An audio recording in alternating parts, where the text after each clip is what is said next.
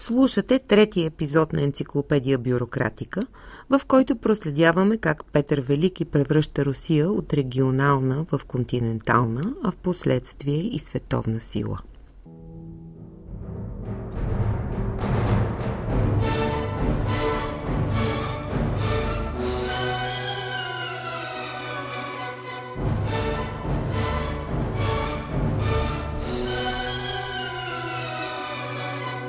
Изваяният тук прекрасен образ нека, за мъдрият монарх напомня, за човека. Последен чин приел, лишил се от покой. С пример затвърди законите си той. За скиптър бе роден, но в труд живя откри ни науките, компас за идните години. Строеше градове, изстрадваше войни, кръстосваше далеч морета и страни. Художници събра, подготви сам войници. Срази врага и вън и в своите редици – Накратко, Петър бе за всички нас баща. Заземен Бог сега Русия го почита. Олтари вдига тя, с любов венци изплита, с поклон благодари за толкова неща.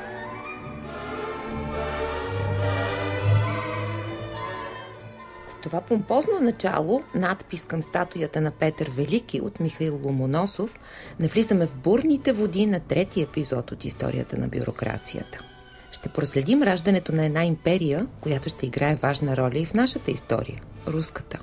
Последите на неистовите, понякога хаотични и почти винаги брутални реформи на Петър I, тръгваме с историка от Софийския университет Алексей Калионски, който освен това ще ни подскаже коя ще бъде следващата спирка на нашата енциклопедия бюрократика. И така, започваме с първите стъпки на невръстния владетел във властта и историята. Петър I управлява формално, номинално, като малко момче с патрагентство от 1682 става владетел през 1689 при много драматични лични политически обстоятелства и всъщност умира през 1725 година. Споменавам тези години, по-точно, не като период, защото това е особен момент в историята на Руската империя. Ние сме свикнали, българите, някак си да мислим империята през Османската империя. Нали? И някак си в нашето публично разбиране за история, тръгващо от много далечен исторически опит, от фолклор, нали, не непременно от е, османските документи, включително бюрократични. Империята е нещо, което в този период, нали, Османската империя има белези на стагнация, нали, на, на застой, не е най-велика сила. Обратно, Русия се развива, мога да кажа, от средата на 17 век в посока на регионална и след това полека-лека европейска, към края на 18 век и световна сила. Така че, разбира се, тези реформи, а, които са предприяти и които изглеждат много радикални – на съвременниците, понеже това е тяхната външна страна. Нали?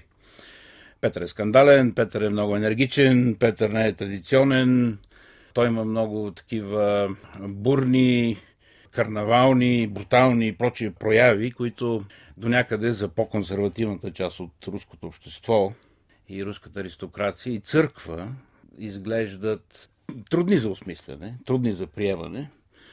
И това много неща се правят с насилие. Но ако говорим за логиката на реформите, по-добре от Петър I се изразил един османски султан. Сега те почват по-късно, разбира се, по-неуспешно. Това е много известният Селим Трети и казва следното, което аз не мога да го разкажа буквално. Той казва, вижте, много добре знаете, че аз не по-зле от вас. Владея нашите изкуства, нали, бойни умения, оръжия и така нататък. Османския султан има традиционна роля. Нали? Даже по-ранните султани трябва да пишат поезии и така нататък. Се пробват. Нали? Друга култура. Източна култура. Но а, ние трябва поне да си променим армията. Минимум, защото ясно е, че нали, това е очевидно за всички.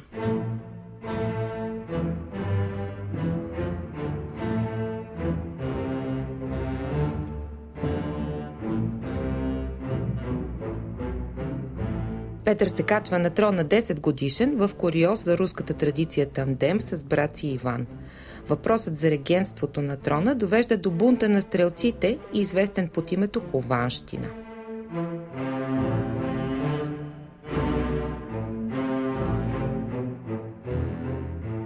Двамата царе седяха в залата, на два сребърни стола под икони и двамата облечени в царски дрехи с блестящи скъпоценни камъни. По-големият брат едва помръдваше, с очи приковани към пода и не поглеждаше никого. По-малкият се държеше много открито и говореше бързо. Това пише немският пътешественик Енгелберт Кемпфер, който посещава Москва като част от шведска мисия. Бащата на Иван и Петър, Алексей Михайлович, управлява Русия повече от 30 години. Царят има два брака. Първо с Мария Милославская, която ражда 13 деца, а след смъртта на Мария с Наталия Наришкина, която има три деца. И Милославски и Наришкини са влиятелни благороднически семейства, които имат голямо желание да видят своите потомци на трона.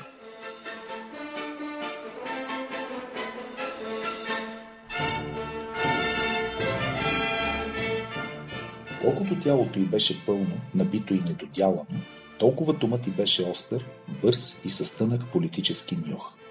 Без някога да е вземала уроци и да е чела Макиавели, неговите максими бяха природно заложени в нея. Така описва София френско-полския дипломат Леновил. София стои за бунта на стрелецката войска. Създадена от Иван Грозни, някогашната славна войска живее в Москва по-скоро като преторианска гвардия – и се радва на изключителни привилегии, без да се налага да рискува живота си за държавата. На 15 май стрелците изпълват Кремъл ядосани от слуховете, че Иван е убит от Наришкин. И макар Иван да се появява пред тях, те извършват 4-дневно клане. Четири дни по-късно е официално обявено от Болярската дума, подложена на натиск от стрелците, че София ще бъде регент. И през следващите 7 години именно тя и нейният близък кръг наистина управляват Русия. Петър прекарва по-голямата част от времето си извън Москва, в село Преображенско е, заедно с майка си. По-младият цар, който е свидетел на избиването на членове на семейството му и техните привърженици в Кремъл, храни само горчиви чувства към царския двор. Кървави, страшни сцени са пред очите му. Мъчителната смърт на семейството му, майка му в отчаяние, властта е отнета от тях. Така Сергей Соловьов описва призраците от миналото, които изпълват детството на Петър.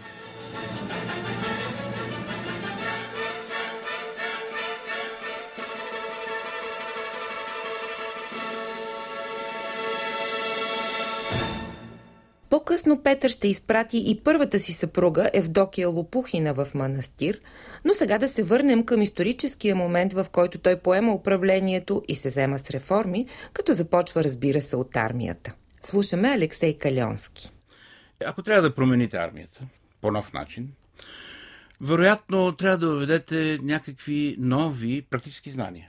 Новите практически знания са свързани с нови научни знания.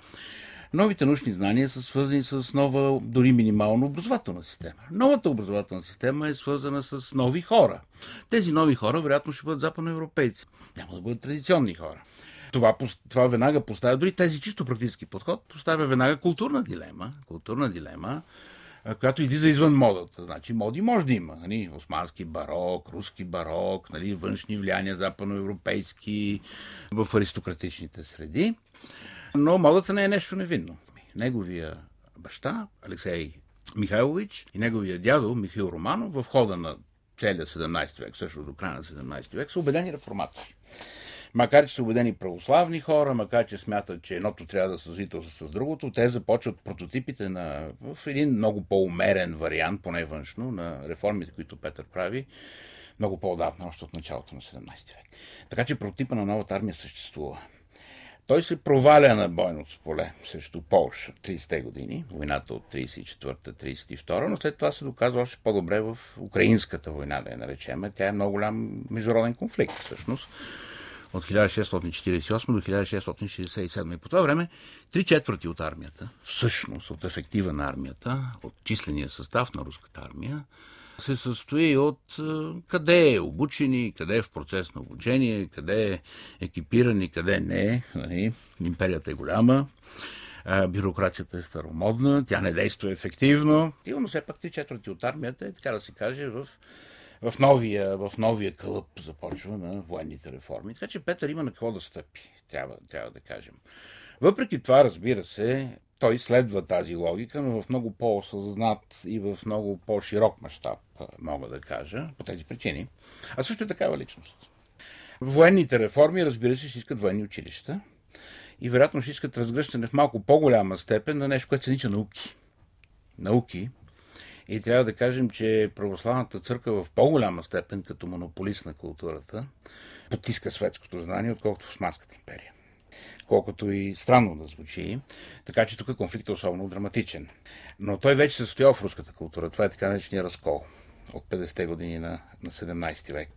Църквата е маргинализирана в някаква степен, нали, тя има своя собствена сфера, тя в много по-голяма степен от е, османски религиозен елит е изключена от държавното управление, виси секуларизация, т.е. отнемане на земите, но разбира се, Петър, когато започва поредица от мащабни войни, за да утвърди Русия като велика сила, за да вземе реванши от разни неуспехи и така нататък. Той смуква абсолютно брутално ресурси от църквата. Нали? Известни са по-скандалните неща, нали? които не са непременно финансовите и поземлените неща или личния състав там на това съсловие. А, нали, претопяването на църковните камбани в, в топове, нали, по време на войната с Швеция, така наречената Велика Северна война от 1700 до 1721 година и ясно, че за да имате нова армия, трябва да имате нови униформи. За да имате нови униформи, трябва да имате текстил. За да имате текстил, трябва да имате манифактура. Нямате трета класа, това е 80% селско общество с разни екзотични елементи, като казаци, номади, татари, сибирски хора и така нататък. Нямате свободен град, нямате свободно предприемачество, държавата е монополист, нали, в много по-малка степен, отколкото търговията в Османската империя, като включително има християнски елити през този период, които са нещо като вариант на третото съсловие, или както едно време в старите учебници пише, нали, създават национална буржуазия. В Русия, разбира се, тези неща са много в зачатък и всъщност Петър получава първия си университет, когато неговия баща превзема Киев. Нали, там има нещо като семинария с светски предмети под, под полско влияние, но православна. Както са първите такива училища, в които са учили български възрожденци края на 17 век. Това е така нещо Букурешка Бейска академия. Не, не е точно университет, но разбира се има светски знания, не е килин училище, не е точно гимназия. Просто има прототипи такива, на такива училища и Петър Пари създава абсолютно прототипа на военните специализирани училища.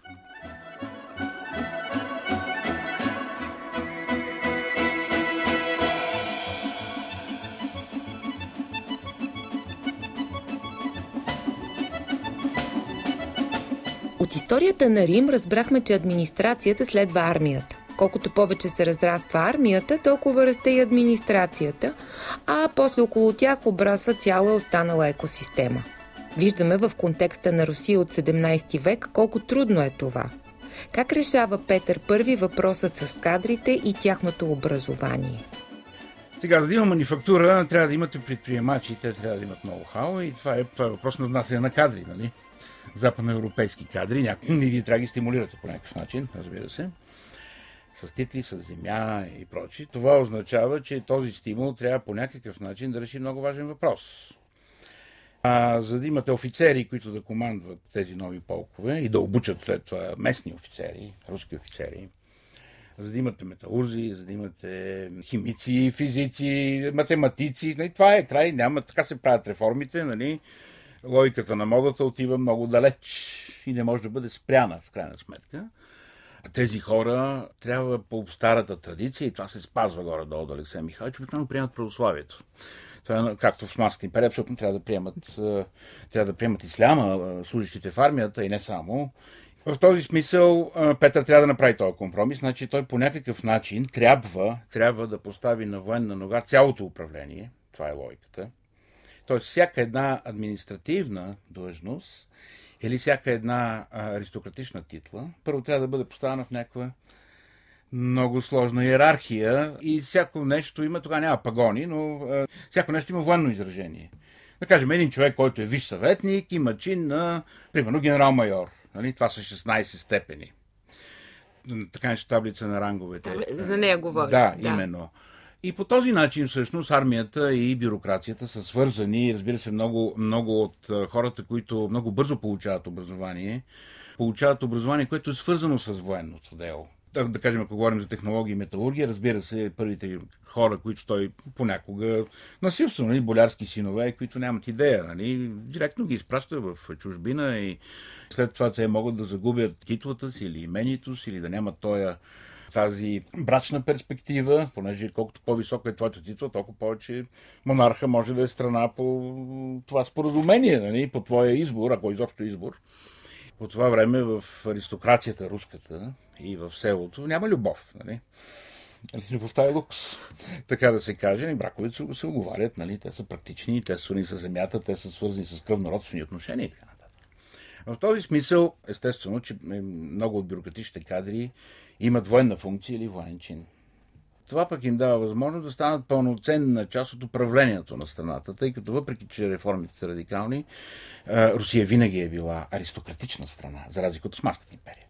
Османския елит не е аристокрация.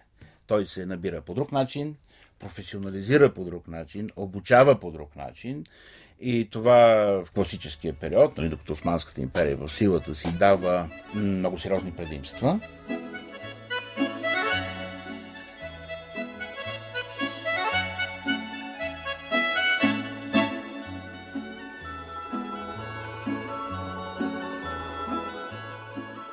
Таблицата на ранговете преорганизира основите на руското феодално благородство, наречено още местничество.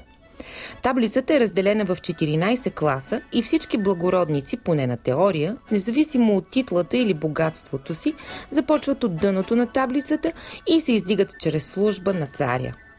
Повишението изисква квалификация за следващия чин. През 18 век много от благородниците са неграмотни и в крайна сметка таблицата на ранговете се умява да създаде образована класа от благородници служители. Времето им за престойна служба е практически неограничено. Те могат да се пенсионират само при раняване, тежко заболяване, по инвалидност или старост. Даже пенсионираните се използват до пълно изтощение на физическите и умствените способности. Изпращат ги в гарнизонните градове или пък ги настаняват в гражданската администрация той през таблицата на ранговете решава няколко въпроса едновременно. Тръгва от армията, разбира се, дублира всякакви нови или стари административни, управленчески, политически и прочи институции с армията. Армията има абсолютно контролни, надзорни и прочи функции. Петър създава абсолютно, т.е. не абсолютна, ами абсолютистка система, неговия баща се допитва все пак до някакви по-широки форуми. Те са акламаторски, нали, така наречените събори. Нали, но някакви големи решения, някакви а, хора, които сега не са нали, равни, тайни, честни избори, но някакви провинции, някакви градове, някакви съсловия или групи изпращат един-двама представители и се събират, за да вземат някакво много голямо решение. Сега при Петър обратно. Това не е парламент. Англия има парламент от 12 век, нали? от 13 той е доста ефективен. Можем да кажем, нали? Русия има парламент от е, Първата руска революция, нали? началото на 20 век. А, така че много от нещата, разбира се, които а, Петър прави, са създаване на а, радикални промени или засилване на тези промени по високите етажи на властта включително с, с насилие. Но от друга страна тези реформи са платени с консервиране на селото, т.е. социалният динамизъм е по-малък, отколкото в Османската империя. Консервиране на селото, реформите са по-успешни. Но те са успешни в една страна, която става еднолична диктатура и то много брутална. А, много милитаризирана и военизирана система. Зато многото закони, които се правят, не, не, не пречат на едноличната воля на Петър. Нали? Сега закон е закон, волята на императора е волята на императора. Така че особена ситуация възниква. Има друг един важен, важна зона на формиране на кадри, вече това са местни имперски кадри. Той присъединява една малка Германия в резултат на Северната война. Това са цяла Естония, значителна част от Финския залив, от Швеция, част от Лад. Полша по това време е разграден двор, значи има много силно влияние върху, а, върху Полша, предпочита да за разлика от Екатерина. Там също има доста кадри. Нали? Това са православни хора, които все пак са учили в католически колежи, езически колежи, православни училища и така нататък. Украина, която е едно от най-дивите места нали, на юг по граница с Кримското ханство, с татарите, нали, Запорожката сеч и така нататък. На север, където е градското население, и където има много стара реформирана православна църква, нали, всъщност дава много от кадрите. Но това е аристократична система. В крайна сметка, твоята кариера трябва да завърши с брак и с титла. Нали? Или с титла, която доведе до брак. И ти трябва да растеш. Нали, имате колкото искате е, бивши казашки хетмани. Нали? А да са били хетмани, може да са били гръбци на галерите. И нали, ще знаете какво е казаци които основават руски княжески генеалоги по този начин. Тоест има много голямо разбъркване на елита временно и след това Петър, на основата на таблица на рангите, ранговете започва стягане, консервация на нещата, не само на селото. Някои руски социални историци казват, че той консервира и закрепостява аристокрацията. Аристокрацията няма права. Нали?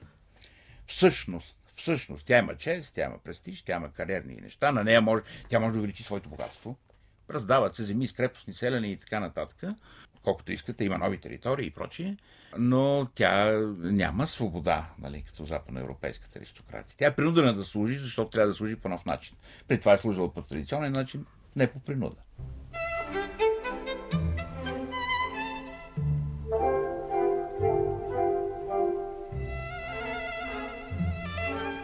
За да създаде Академията на науките, Петър кани към 15 на учени от Германия да вземат участие в работата. След като вземат постовете си, видните гости установяват, че нямат студенти, които да ги слушат. Но и това не е толкова страшно, викат студенти от чужбина.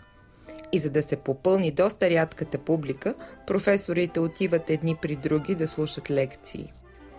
Всъщност при Петър имаме много важно събитие, което пак така, от множеството му реформи. Нали? Той е абсолютно неуморим. Нали? А, сега а, турците го наричат маниакален. Нали? Те следят много така с тревога какво става с основание. Нали? И дай турците те смятат, че е лут. Нали? Просто е страшно нещо. Нали? Монарх. Абсолютен монарх прави такива неща. Нали? Ходи там. Най-дребни неща по цял ден. Нали? Той регламентира на този полуграмотен разговор на руски язик с немски и шведски думи. Нали? Как трябва да женат, как трябва да се погребват и така нататък. Всякакви неща са. Те го наричат Дали Петро, нали? Лудия Петър. Така, в, в, в нали? Сега тук е много голям спор. Петър не е луд, нали? В, в никакъв случай. Много други неща мога да се каже за тази личност, нали? Но това събитие, за което по повод на езика, за което говорим, е много важно много важно и той има, той има пак така своя културен прототип извън Руската империя. Пак в Украина и в Белорусия. И това е православна, православна, айде да си изразим пак руски термин, който родих 18 та Интелигенция, нали? Нещо, което нито е трета класа, нито е аристокрация, образовано е, но не принадлежи на тези съсловия, които Петър твърдява и втвърдява границите между тях. Нали? Следващите императори ще трябва да разграждат тази конструкция. Значи трябва първо да еманципират до свобода аристокрацията. Значи, аристокрацията вече служи по начина, по който е служила преди. Има ценз, има образование. Ако няма образование, нали, става маргинална. Лично живее се там в имението, нали, но има достатъчно хора, които служат, нали, а, и които имат ценз, и които могат да направят много по-добра кариера, и които имат, могат да имат още по-големи имения или там каквото искат, нали, занимават с литература и своето хоби и, и прочие, и прочие.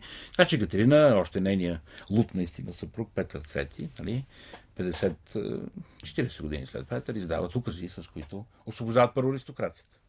След това освобождават горе-долу, сега при особена така, ситуация, но нали, от най-различни неща, градското съсловие. След това църковното съсловие е много голям проблем. Нали? Много голям проблем. А, пак така. Трябва ценз, трябва образователен ценз. Нали, не е достатъчно човека да пее хубаво и да не знае нещо да, от Евангелието и нали, от Требника. Значи, има, вече има семинари и такива неща. Така че пак. Е, и най-накрая остава най-тежкият проблем крепостното село, нали, който може да здрави обществото. И така и става. Понеже най-опасният момент на по, на много по-радикални реформи, които обхващат социално цялото общество. Нещо, което не е при Петър. Пак казах, Петър консервира много от нещата, за да обучава много от, от старите нали, социални форми, за да изгради нови държавни, административни, културни и прочие, нали, и властови също. Сега вече, когато се правят реформи 19 век, нали, при царя освободител, опасността е най-опасният момент, че когато се разгърнат реформите, може да се срути цялата социална структура. И ние виждаме такива неща след това. Нали? Виждаме такива неща. Първото поколение свободни крепостни селени всъщност участват в Първата руска революция. Някои от тях, техните непосредствени потомци, също срутват Руската империя. Нали? Когато учих едно време, едно от моите специализации беше историческа демография, нали? малко антропологични работи. А, и един от моите там, професори, учители, така казваше, че а, формулата на всяка революция, на всяко сътресение а, е наличие, критична маса в обществото от хиляди млади мъже без перспектива. Нали? Сега мога да кажа и жени вече. Нали? Живеем в други времена. И виждаме какви неща могат да разтърсят света. А, така че си представете няколко милиона души, нали? бивши потомци на крепостни селени, в шинели, нали? които фронта се разпада и те се връщат. Нали? Нали? Ясно е какъв е социалния модел на руската революция. Това също показва докъде са стигнали руските реформи. Започнати при Петър и стигащи до някакъв етап през, а, през началото на 20 век.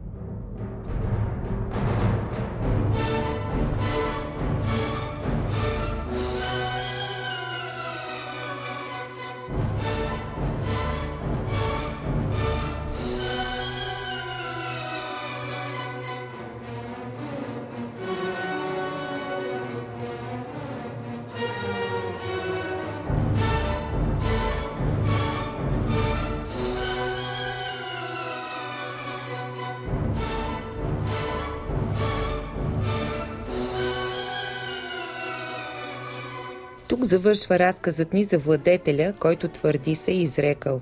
Имам силно желание да реформирам своите поданици и в същото време се срамувам да призная, че не съм в състояние да реформирам самия себе си. Това днешния ни екип, редактор Венета Гаврилова, музикален редактор Георги Стефанов, звукорежисьор Вили Гълъбов и Василена Мирчева пред микрофона, се разделяме с вас до следващия епизод, в който, както стана ясно, може би, ще поемем към Османската империя. Слушахте епизод от цикъла ни, посветен на бюрокрацията, част от предаването Радиоенциклопедия – което се излъчва от 16.30 до 17 часа от понеделник до сряда по програма Христо Ботев.